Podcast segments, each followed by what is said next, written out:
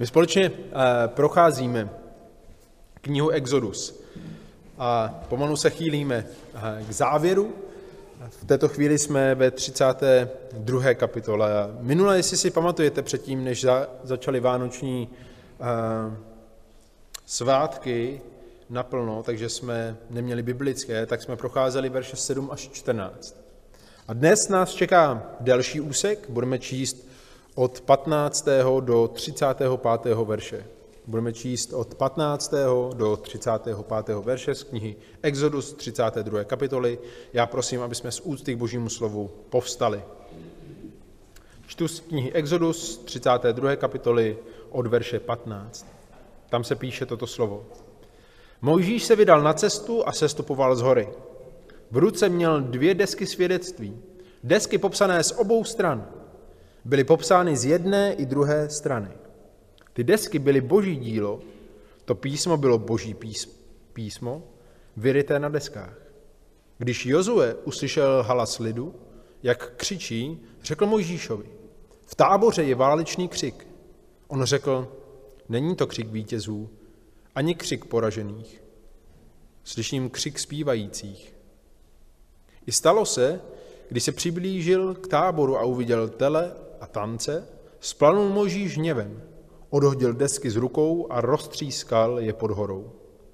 Vzal tele, které udělali, spálil ho ohněm, drtil ho, až ho rozdrtil, rozsypal ho na hladinu vody a dal jí pít synům Izraele. Mojžíš řekl Áronovi, co ti ten lid udělal, že jsi na ně uvedl tak velký hřích? Áron odpověděl, ať můj pán neplane hněvem. Ty znáš tento lid, že je nakloněn ke zlu. Řekli mi, udělej nám bohy, kteří půjdou před námi. Vždyť o tom Mojžíšovi, muži, který nás vyvedl z egyptské země, nevíme, co se s ním stalo. Odpověděl jsem jim, kdo má zlato, strhněte ho.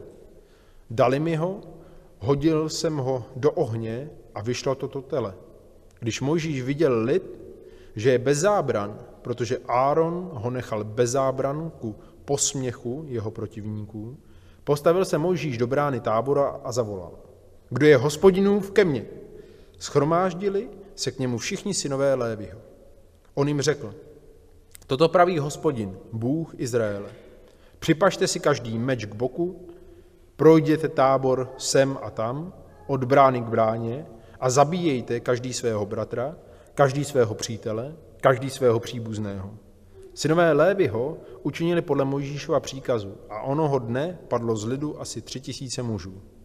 Mojžíš řekl, zasvěďte se dnes hospodinu, neboť každý byl proti svému synovi a proti svému bratru, aby vám dnes dal požehnání.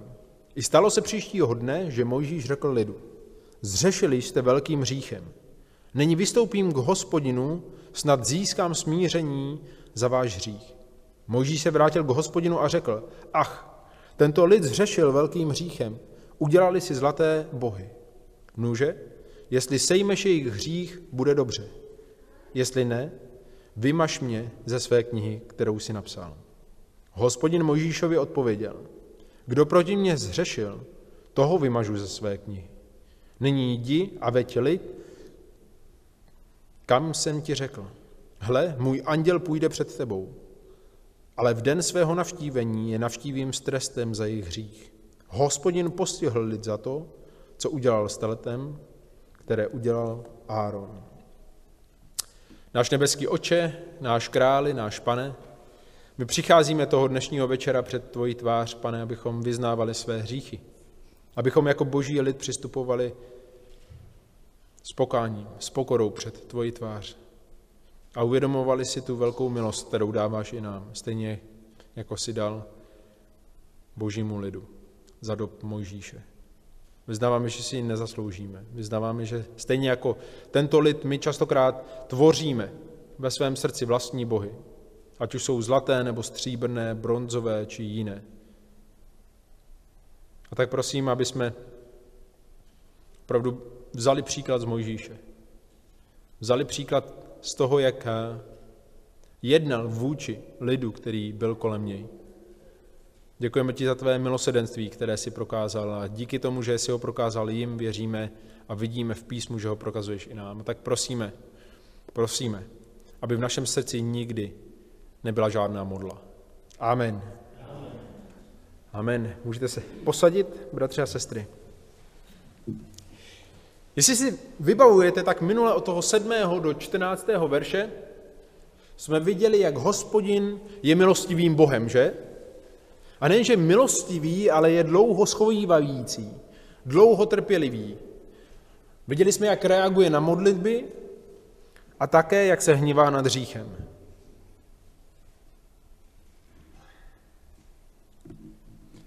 Pamatujete si někdo z vás, v čem spočívala víra Izraelců, tak jak jsou popsány, jak je popsána v tom 7. a 14. verši?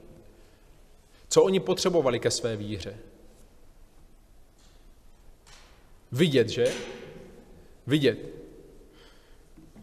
Hospodin je vedl a oni přišli k hoře, ale Mojžíš s nimi nebyl po nějakou dobu.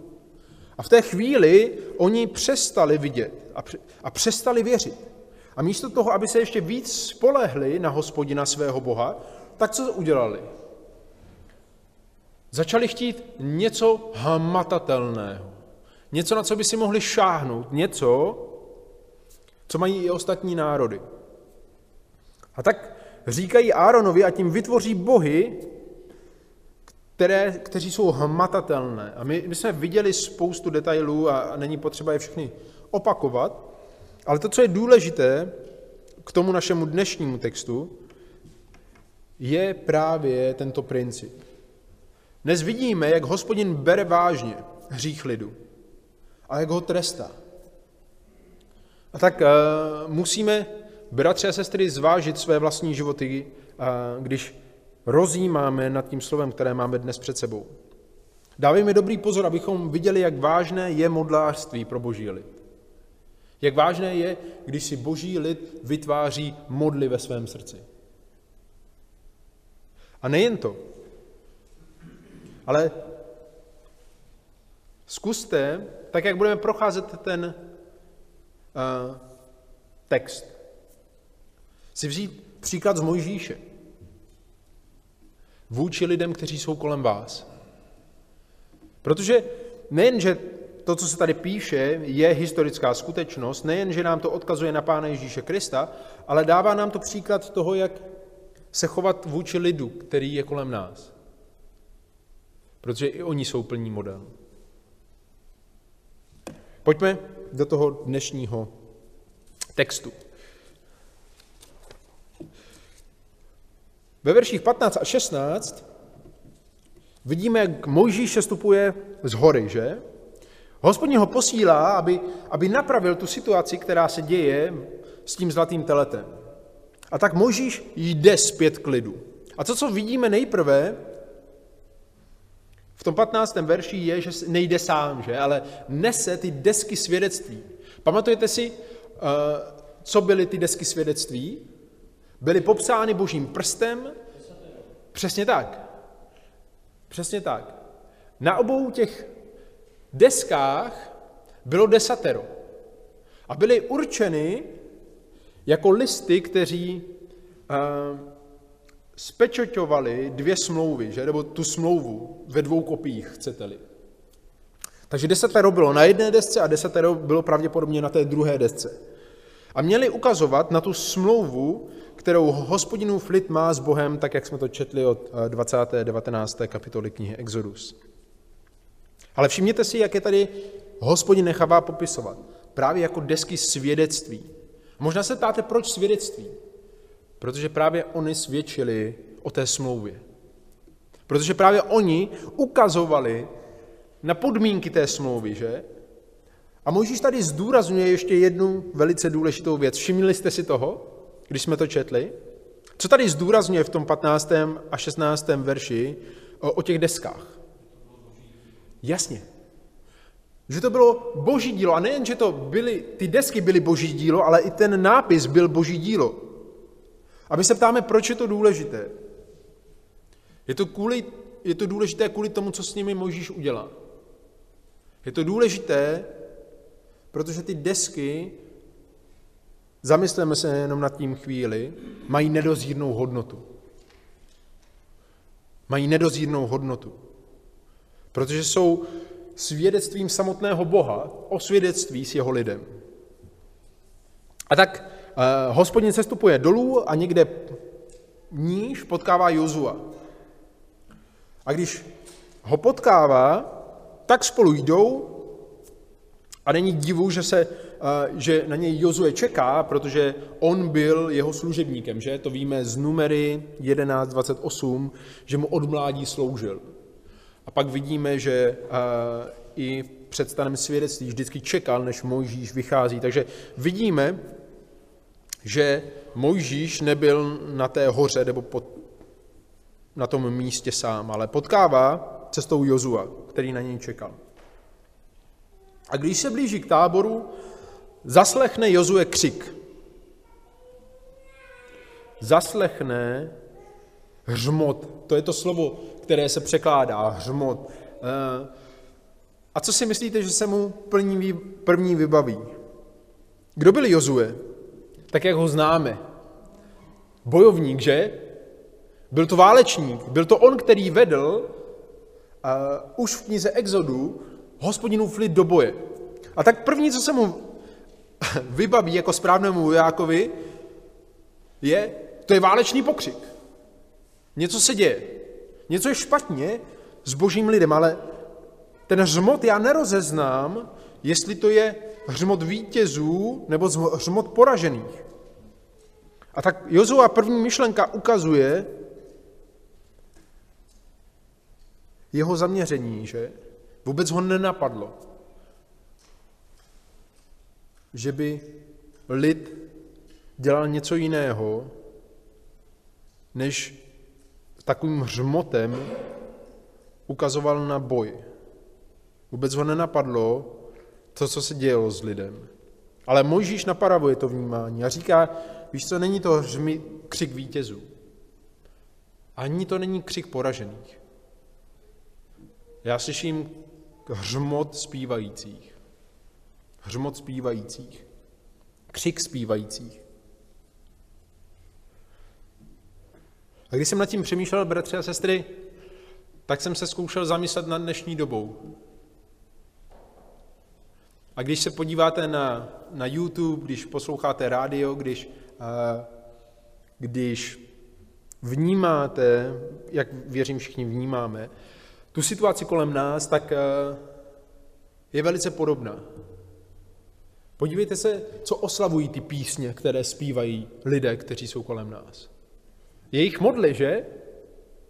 Většina písní, které jsou v dnešní době, jsou buď o sexu, nebo o penězích, nebo o majetku, nebo o, o, o lásce, která je ta věčná, nepomíjející, ale většinou eh, je pěkně oplzla.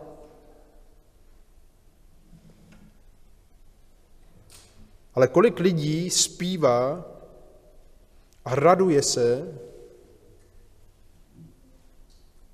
kvůli modlám v jejich srdci.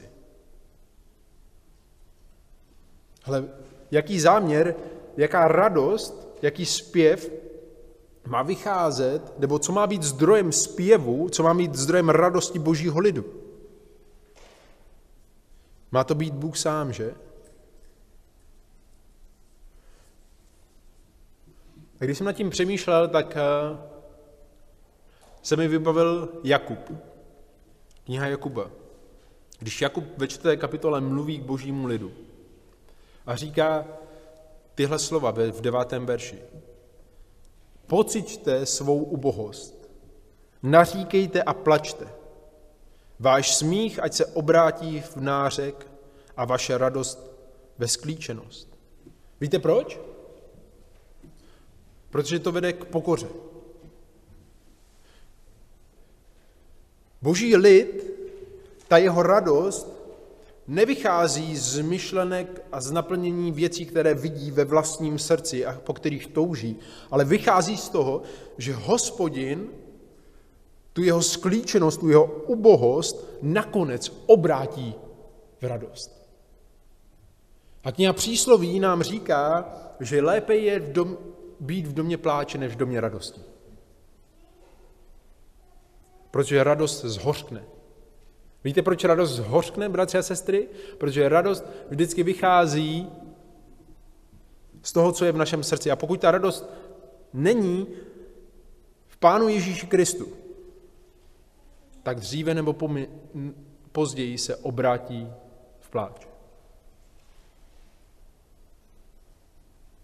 A nejen u nás, ale i u lidí, kteří jsou kolem nás, že? Jednoho dne na soudu, když budeme sčítat, nebo když nám bude sčítáno všechno, co jsme dělali a všechno, z čeho jsme se radovali, co pak se neobrátí ty věci v pláč? A tak se podívejme na lidi, kteří jsou kolem nás. A to je ta první věc, kterou vnímám u lidí, kteří jsou kolem nás a kterou my můžeme vnímat. Oni zpívají o modlách ve svém srdci.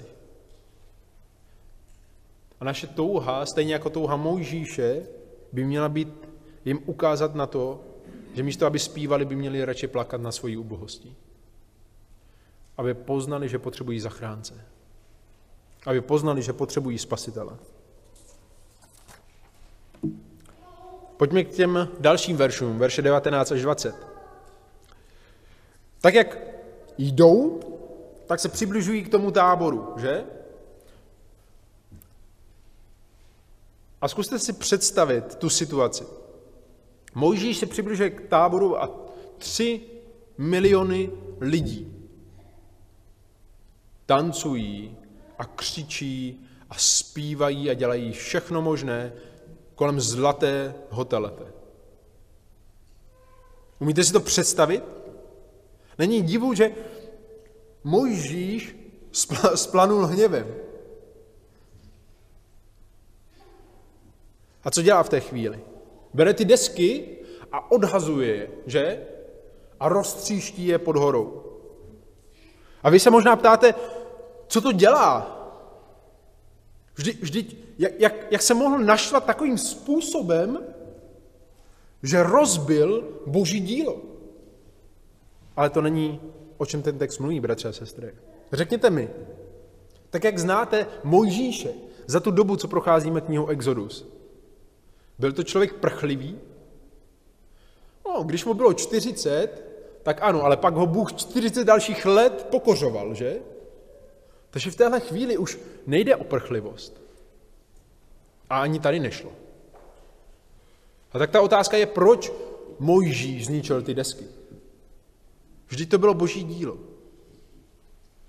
A ta odpověď na to je, nebyl to, nebylo to něco, co by udělal v afektu, co by udělal ve zlobě.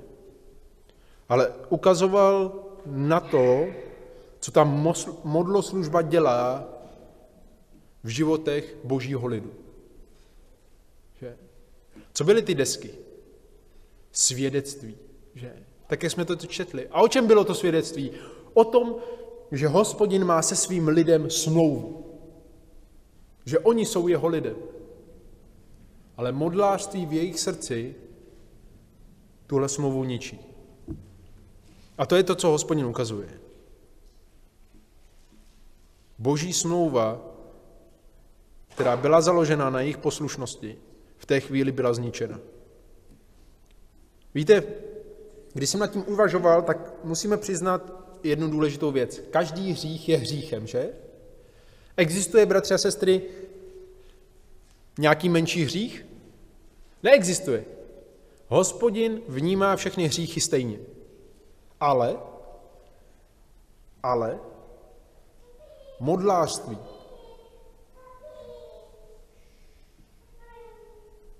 Zvlášť u člověka, který byl Bohem zachráněn. Bůh nenávidí. Víte proč? Co je, co je modlářství? Co je modlářství? Zkuste mi odpovědět. Výborně. Výborně. Je to to, co my bereme a dáváme na boží místo v našich životech a klaníme se tomu a uctíváme to. Ať už je to věc, ať už je to člověk, ať už je to uh, práce, ať už je to jakákoliv vlastnost v tomto světě. A tak rozumíme tomu, jakou závažnost to má u božího lidu, že? Když hospodin zachránil svůj lid a oni berou tu záchranu, berou tu smlouvu a rozbíjí tím, že si říkají, já si vezmu Boha, který se mi líbí. Já si udělám radši bohy, které se mně líbí. A to nás vrací k Adamovi a Evě, že? Chceme mít bohy, kteří se líbí nám. Pokud možno nejlépe nás samé. A tak si musíme uvědomit, bratři a sestry, že modloslužba není něco jenom, co, co se stalo v, Egypt, eh, v Izraeli v té chvíli, v 32. kapitole, ale je to něco, s čím zápasíme, upřímně si to přiznejme, každý den našich životů. Každý den našich životů se do našich srdcí vkrádá něco, co chce být na božím místě. Ale podívejte se, co to udělalo s tím svědectvím, které měli Izraelci. Bylo zničeno, že? A tak Mojžíš ukazuje, jak bychom s modlami měli jednat my. Obrat, který je zde použit,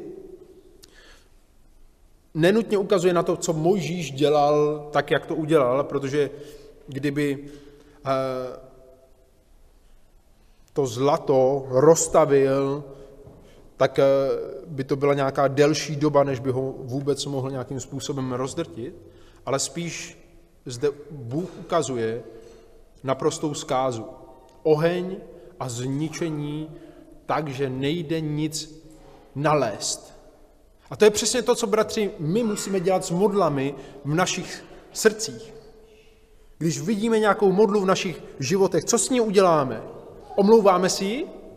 Říkáme, ale to není tak těžké. Já, já Bohu chci dát všechno, ale tuhle malou věc si chci nechat pro sebe.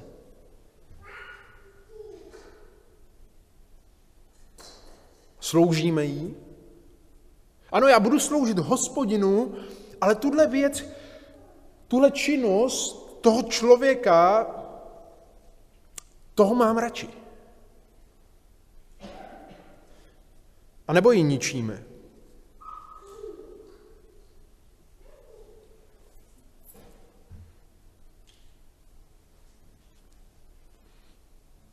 A všimněte si, co dělá Mojžíš po tom, co ji rozdrtil. Něco, co bychom možná neočekávali, že? Dávaj, háže, háže ten prach do vody a ten prach, tak jak to vnímá ten kontext a někteří badatelé, říká, že to nebyl jen prach z té sochy, ale že to byl prach i z těch desek, které byly rozdrceny na tom stejném místě. Protože to je to, co znamená, že je rozbil.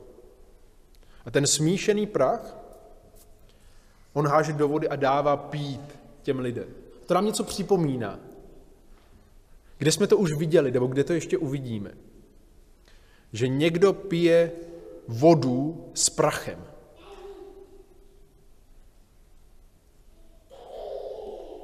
Co? Viděli byste někdo? Uh-uh. Je to chvíle, kdy, kterou čteme v numery v 5. kapitole 11. až 31. verši, když muž žárlí na svou manželku. A když muž žárlí na svou manželku a přemýšlí, jestli náhodou nescizoložila, tak ji má vzít ke knězi. Že? A kněz má vzít vodu posvěcení a vzít prach, dát to do té vody a dát jí pít. A ona se má napít, má ho vypít, ten džbán hořkosti, tak je to nazváno. A pokud se nescizoložila, pokud je čistá, tak se jí nic nestane. Ale pokud scizoložila, tak se jí nadme břich a nebude už moc mít nikdy děti. A hospodin přesně to ukazuje na Izraeli. Izrael je totiž zde připodobněn cizoložné ženě. A to je to, co se stalo, že? On porušil tu smlouvu. Stejně jako kdy žena nebo muž z cizoloží poruší tu smlouvu se svým manželem či manželkou. A my to čteme v numery 5. kapitole 17. verš. Kněz vezme svatou vodu do hliněné nádoby, pak vezme kněz trochu prachu, který bude na podlaze příbytku a dá jej do vody. A tu dá pít. A v Ezechieli 16. kapitole my vidíme přesně to, že hospodin Izrael připodobňuje k cizoložnici. K ženě, která opustila tu první smlouvu. A to je to, co se začalo dít už tady na tomhle místě. A to je várování pro nás, bratři a sestry. I my máme s hospodinem smlouvu, že? Naše smlouva už není smlouva, kterou vidíme v Izraeli, ale to neznamená, že je menší. Je to smlouva, která je založena na Pánu Ježíši Kristu. Je to smlouva, která je založena na jeho poslušnosti, ale smlouva to je. A my jsme stejně jako Izraelci ve velikém nebezpečí.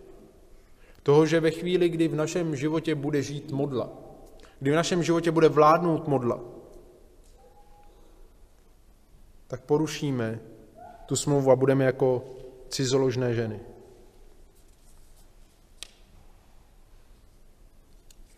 A to je obraz tohoto světa, že? To je obraz těch lidí, kteří žijí v tomto světě a mají svá srdce plné model. A žijí sami pro sebe, protože i Bůh s nimi má smlouvu. Není to smlouva o spasení, ale je to smlouva o stvoření. A on jako stvořitel má právo na jejich uctívání a má právo na to, aby žili pro jeho slávu. A přesto oni porušují tuto smlouvu každý den. A tak to je to, co hospodin skrze Mojžíše tady na tomto místě ukazuje. Ve chvíli, kdy člověk poruší smlouvu s Bohem, už z něj není nevěsta. A to je přesně to, proč Pán Ježíš přišel, že? Aby Bohu přivedl církev jako svatou nevěstu. Pojďme dál. Eh, trošku zrychlíme. Mojžíš pak jde k tomu, kdo za to mohl, v určitém slova smyslu. Eh, spíš k tomu, kdo je měl střežit. K Áronovi. A podívejte se, co dělá Áron ve 21. a 24. verši. Co dělá, bratři a sestry? Jasně, svaluje vinu. To, já za to nemůžu. A podívejte se,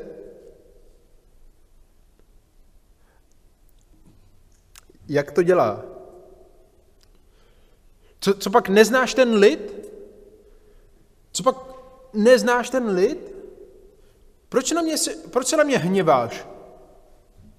Oni mi řekli, udělej to. To už jsem někde slyšel. Had mi řekl. Žena mi řekla. Áron dělá to, že svaluje vinu. A dokonce, dokonce, dokonce si dovoluje říct, víš co, já jsem to tele, to jsem ani neplánoval. To já jsem jenom naházel do vody, do, do ohně a ono to vyšlo. Ty brďo. To bych taky chtěl umět. Ne, myslím jako naházet cihly a byl by z toho dům třeba. Jo? Podívejte se, ale nejsme my stejní, když vidíme modly ve svém životě. Já jsem to nechtěl dělat, já jsem jí nechtěl sloužit. Já jsem ji nechtěl mít na prvním místě svého života, ale prostě v té chvíli jsem to tak měl. Já za to přece nemůžu.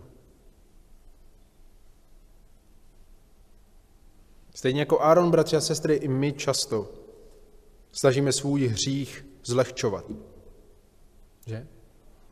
Snažíme svou modlu zmenšovat. Snažíme ji svalovat na někoho jiného. Ale co nám říká písmo? V 1. Janově 1.8.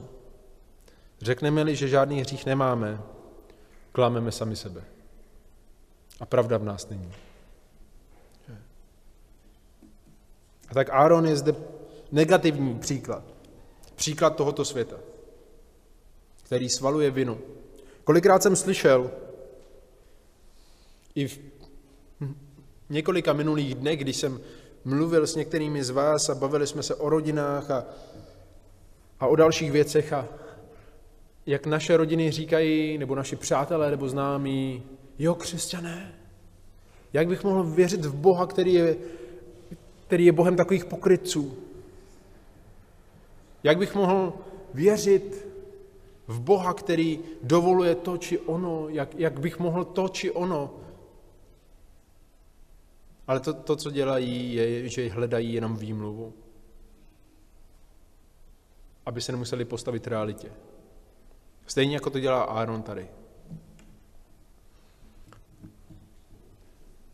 A podívejte se ale, bratři a sestry, co je Aaronova reakce na požadavky toho lidu vyvolala. Možíš, když Možíš viděl lid, že je bez zábran, protože Áron ho nechal bez zábran ku posměchu jeho protivníků. To, co Áron udělal, mělo daleko sáhlé důsledky. To slovo bez zábran doslova znamená rozpustili.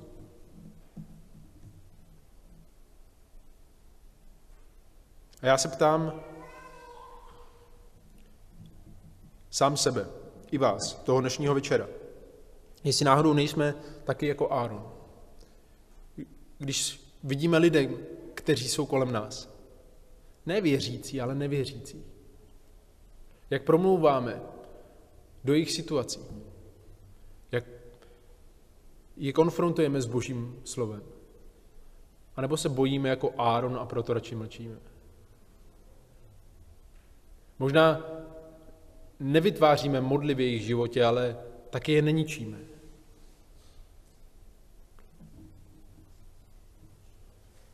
Ale Možíš vidí, že Áronovi, Áronova činy, Áronové reakce měly dalekosáhlý důsledek. Byli rozpustilí, byli nekontrolovaní.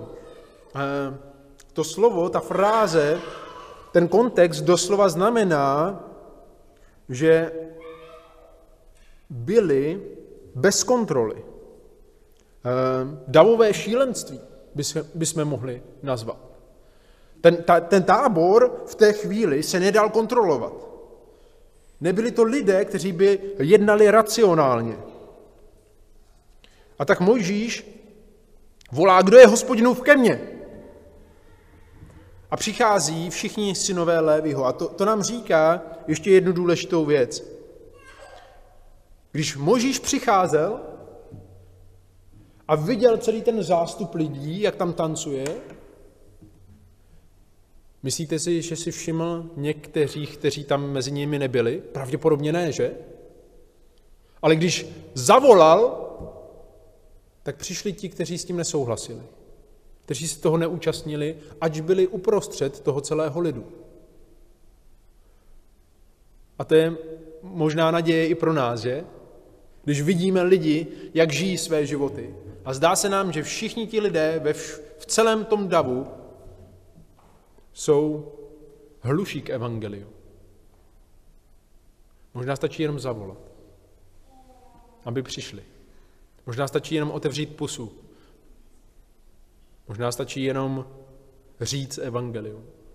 A Bůh přivede ty svoje. A co jim říká Moužíš?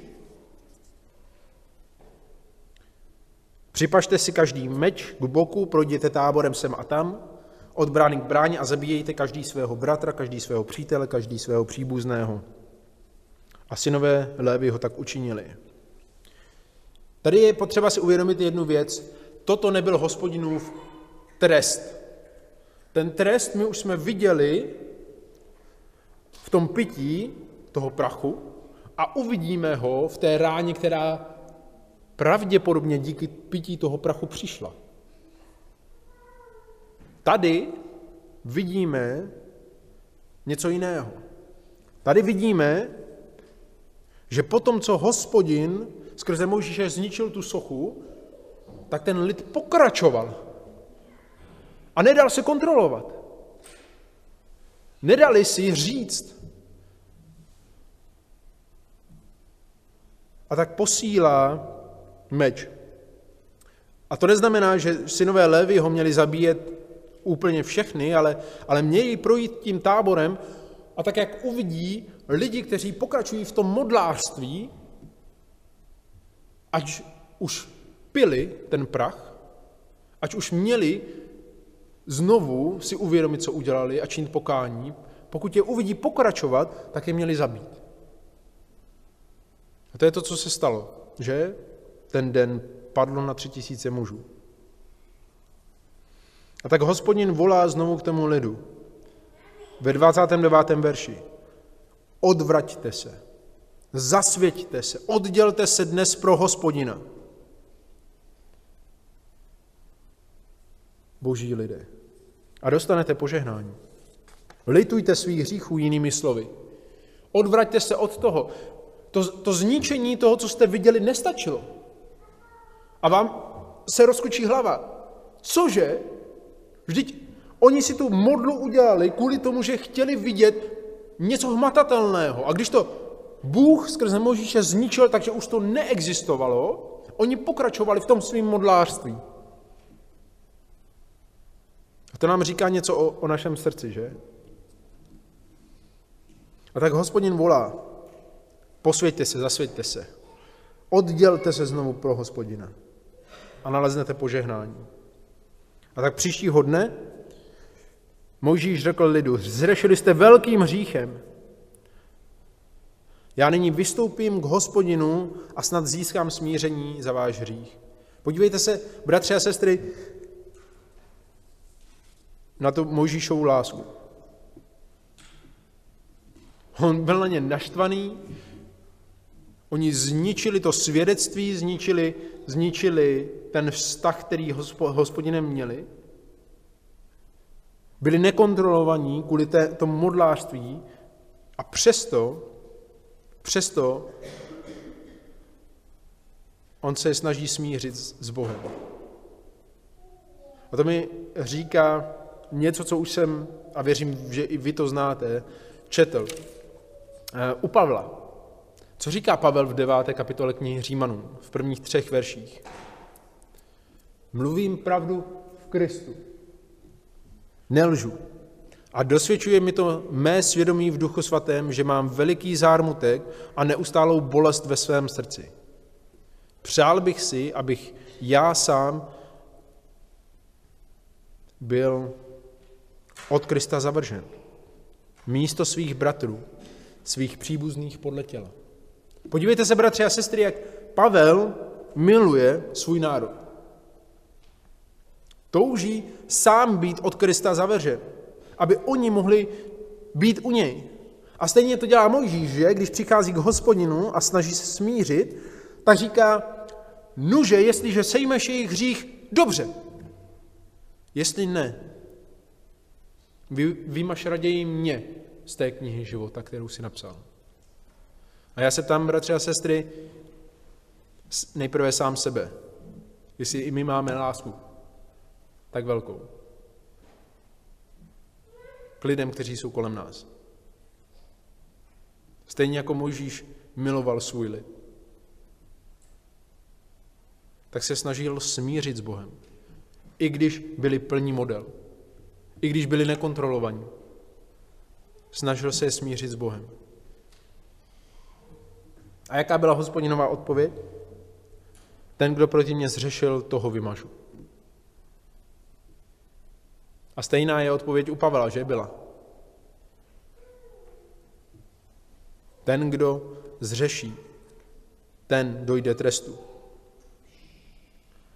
A tak hospodin pokračuje a říká, nyní jdi a veď lid, kam jsem ti řekl. A podívejte se na tu boží milost, kterou si musíme uvědomit na tomto místě. Hle, můj anděl půjde před tebou.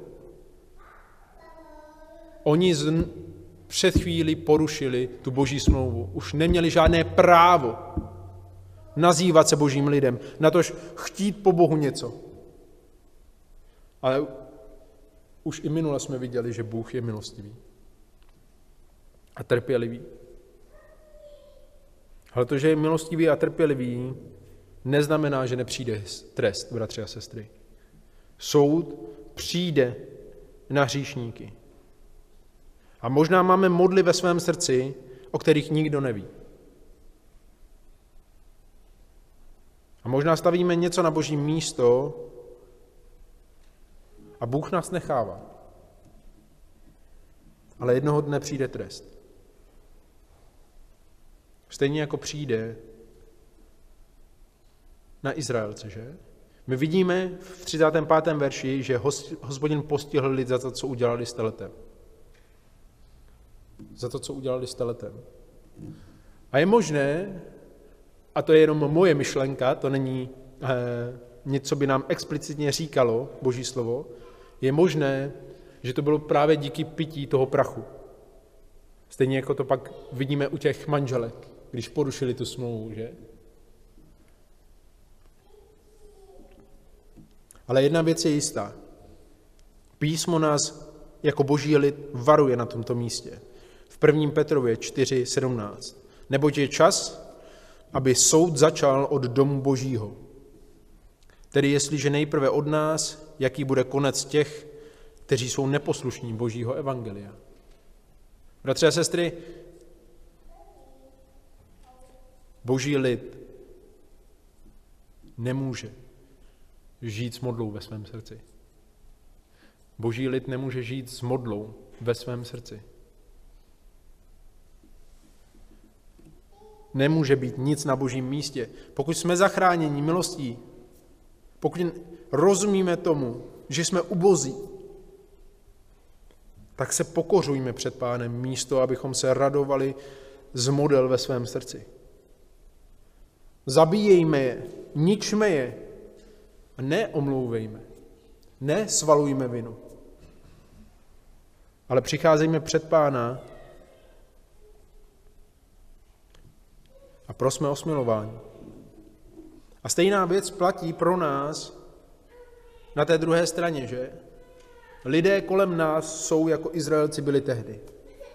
Porušují boží smlouvu, kterou s nimi Bůh má. A mají modly ve svém srdci.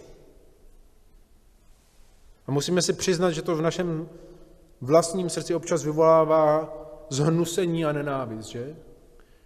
Když vidíme a čteme titulky o, o různých genderech a, a o všech oplzlostech tohoto světa.